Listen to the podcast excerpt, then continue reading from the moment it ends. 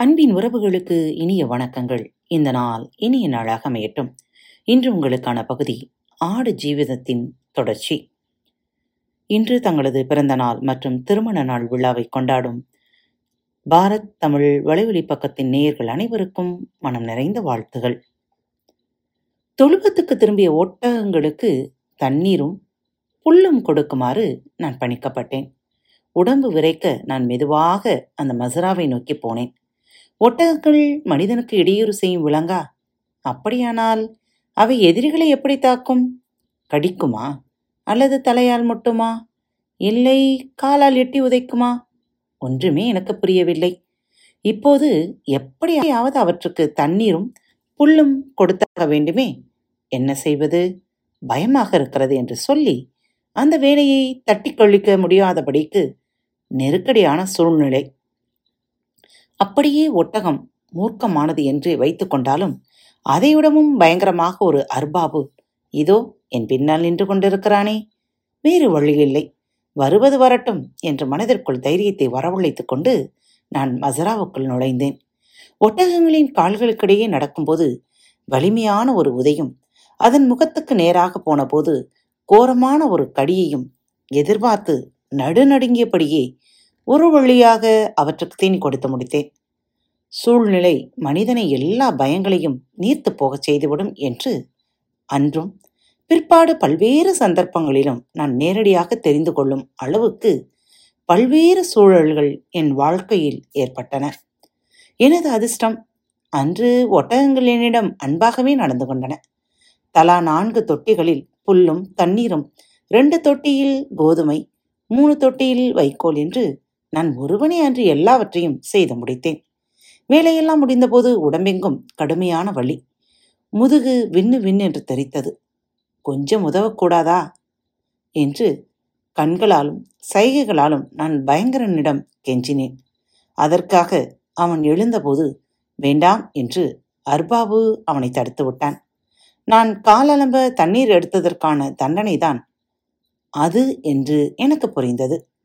மேல் மூச்சு கீழ் மூச்சு வாங்க நான் பயங்கரனின் கட்டிலுக்கு அருகில் போய் உட்கார்ந்தேன். மூச்சு சீராகி களைப்பு கொஞ்சம் குறைந்த போது எனக்கு பசிக்கத் தொடங்கியது. சற்று முன்னால் பயங்கரன் நீட்டிய குபூஸ் கட்டிலின் ஓரமாக கிடக்கிறது. அதன் பின் நான் எதை பற்றியுமே ஆலோசிக்கவில்லை. கால் அலம்பாததை பற்றி நான் அருவறுப்பு அடையவில்லை. சுத்தத்தை நான் மறந்தே விட்டேன். ஒரே மூச்சில் நான்கைந்து குபூசுகளை தண்ணீரில் நனைத்து ஒழுங்கிவிட்டு ரெண்டு செம்பு தண்ணீரையும் வாய்க்குள் கவிழ்த்த பிறகுதான் எனக்கு தன்னிலை வந்தது. சாப்பாட்டுக்கு பின் அர்பாபு என்னை கூடாரத்திற்குள் அழைத்து என்னவோவெல்லாம் அறிவுரைகள் சொன்னான். இதற்கிடையில் கோபப்பட்டான். தலை குனிந்தபடியே நான் எல்லாம் புரிந்ததாக நடித்தேன்.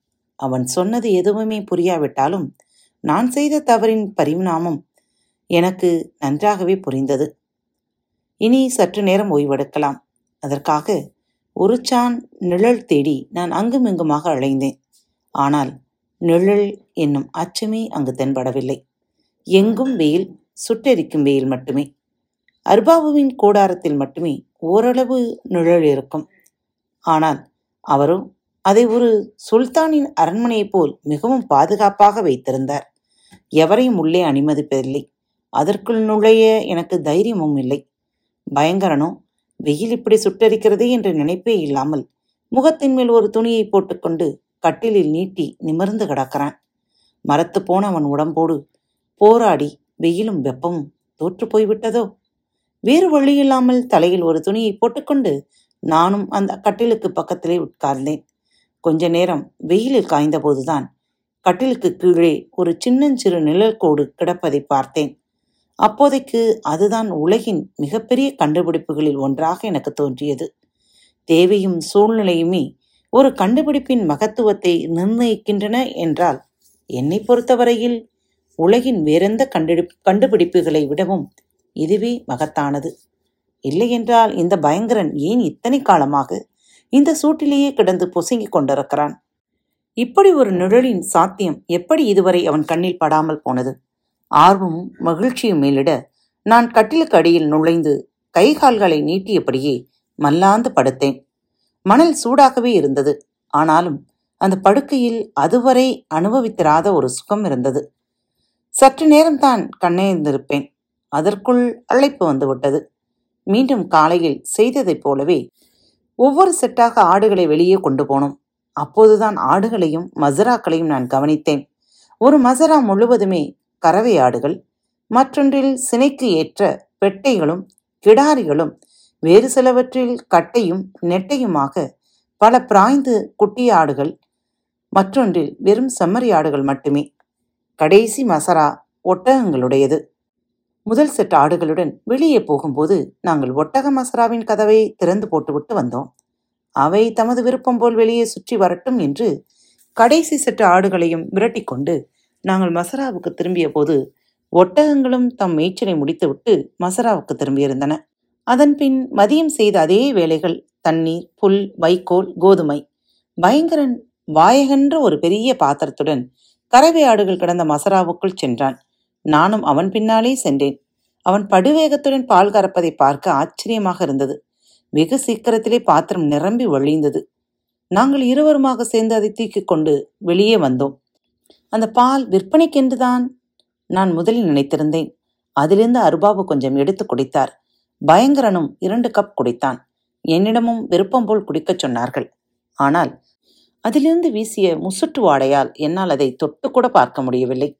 மிச்சமிருந்த பால் முழுவதும் இளம் குட்டிகள் அடைக்கப்பட்டிருந்த மசராவுக்கு கொண்டு போய் வைக்கப்பட்டது.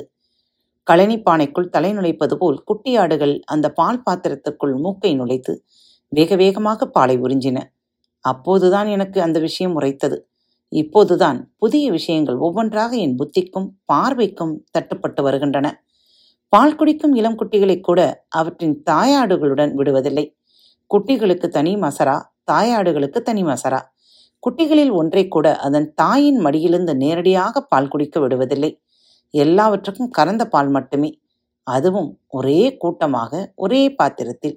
அப்படியானால் எந்த தாயின் பாலை எந்த குட்டி குடிக்கிறது?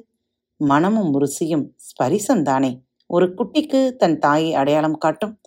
அது ஆடோ நாயோ பசுவோ ஏன்? மனிதனாகவே இருந்தாலும் அதுதானே உண்மை. அப்படியானால் ஒரு ஆட்டுக்குட்டிக்கும் அதன் தாய்க்கும் இடையே எந்த விதத்திலும் தொப்புள் கொடி உறவு ஏற்பட்டுவிடக் கூடாது என்பதற்காகத்தான் இந்த கூட்டு பால் கொடியா? இருக்கலாம். அதுதான் அரபு நீதி. அல்லது குறைந்தபட்சம் என்னுடைய அர்பாவின் நீதி. அதை செய்வதற்கு மட்டுமே நான் விதிக்கப்பட்டிருக்கிறேன். அதையும் மீறி அதை பற்றி சிந்திக்கவோ கவலைப்படவோ நான் யார்? அந்தி சாய்ந்தது. பாலைவனத்தின் மணல் மேடுகளும் சூரியனும் மறைந்தன. மாலை வந்தது. தொடர்ந்து இருளும் வந்தது. கூடவே ராத்திரி நேர அர்பாவும் வந்தார். வந்தவர் வண்டியிலிருந்து தீவனங்களையும் தண்ணீர்களையும் கீழே இறக்கி வைத்தார். சற்று நேரத்தில் பகல் நேர அர்பாவு கூடாரத்திலிருந்து இதையெல்லாமோ பொறுக்கிக் கொண்டு வண்டியில் ஏறி மறைந்தார். ராத்திரி அர்பாபு குபூஸ் கொண்டு வந்திருந்தார். தொட்டுக்கொள்ள கறி எதுவும் இல்லை. வெறும் குபூஸ் மட்டும்தான். என் உணவு முறை இனிமேல் எப்படி இருக்கும் என்று எனக்கு அப்போதே புரிந்து போனது. அதிகாலையில் கறந்தெடுத்த பச்சைப்பால் முளைசூட்டுடன் அதுவும் விரும்பினால் மட்டுமே. காலையில் குபூசும் பச்சை தண்ணீரும் மதியம் குபூசும் பச்சை தண்ணீரும். சாயங்காலம் கறந்தெடுத்த பச்சைப்பால் முளைசூட்டுடன் அதுவும் விரும்பினால் மட்டுமே. ராத்திரி குபூசும் பச்சை தண்ணீரும். இதற்கிடையே தாகம் ஏற்பட்டால் இரும்பு டேங்கில் கிடக்கும் கொதித்து வாடிய பச்சை சுடு தண்ணீர். அதுவும் அவசியம் ஏற்படும் போது மட்டுமே. ராத்திரி வேலைகளை எல்லாம் முடித்துவிட்டு பயங்கரன் கட்டிலில் வந்து படுத்தான். நானோ வெறும் தரையில் ஒரு போர்வை விரித்து கொண்டேன். அர்பாபு கூடாரத்திற்குள் பயங்கரனிடம் என்னென்னலாவும் கேட்க வேண்டும் என்று நினைத்திருந்தேன். ஆனால் படுத்த ஐந்தாவது நிமிடத்திலே அவனிடத்திலிருந்து உரத்த குரட்டை ஒளி இப்போது நான் தனிமையில் விடப்பட்டேன். தலைக்கு கீழ் வைத்திருந்த பைக்குள்ளிருந்து ஊறுகாய் நெடி காற்றில் பரவியது. குபுக்கென்று எனக்குள் வீட்டு நினைவு பீரிட்டது அம்மா ஷைனு அவருடைய வயிற்றில் வளரும் என் செல்ல மகள் மகன் எல்லோரும் நினைவில் வந்தார்கள். நான் இங்கே இப்படி அகப்பட்டு கொண்ட விவரம் தெரியாமல் அவர்கள் பெரும் குழப்பத்தில் இருப்பார்கள். அதை நினைத்தபோது என் கண்களில் நீர் கோர்த்தது. மூச்சடைத்தது. அவர்களிடம் எப்படி விவரம் தெரிவிப்பது? நான் வந்து சேர்ந்து விட்டேன். இங்கே சுகமா இருக்கிறேன் என்றாவது? இப்போது ஹக்கிம் என் நினைவில் வந்தான். பாவம். அவனுக்கு எப்படிப்பட்ட வேலையோ? இன்றைக்கு அவனை வெளியே எங்குமே பார்க்க முடியவில்லை. கூர்ந்து பார்த்தபோது நெடுந்தூரத்தில் இது போன்ற ஒரு பெரிய மசரா இருப்பதாக தோன்றியது. அவனுடைய நிலைமையும் அப்படி ஒன்றும் நன்றாக இருக்காது. பாவம். எப்படி கடந்து கஷ்டப்படுகிறானோ? எத்தனையோ கனவுகளுடன் விமானம் ஏறினானே. இந்த இளம் பிராயத்திலே எப்படிப்பட்ட கொடுமைகளை அவன் எப்படி தாங்குவான்?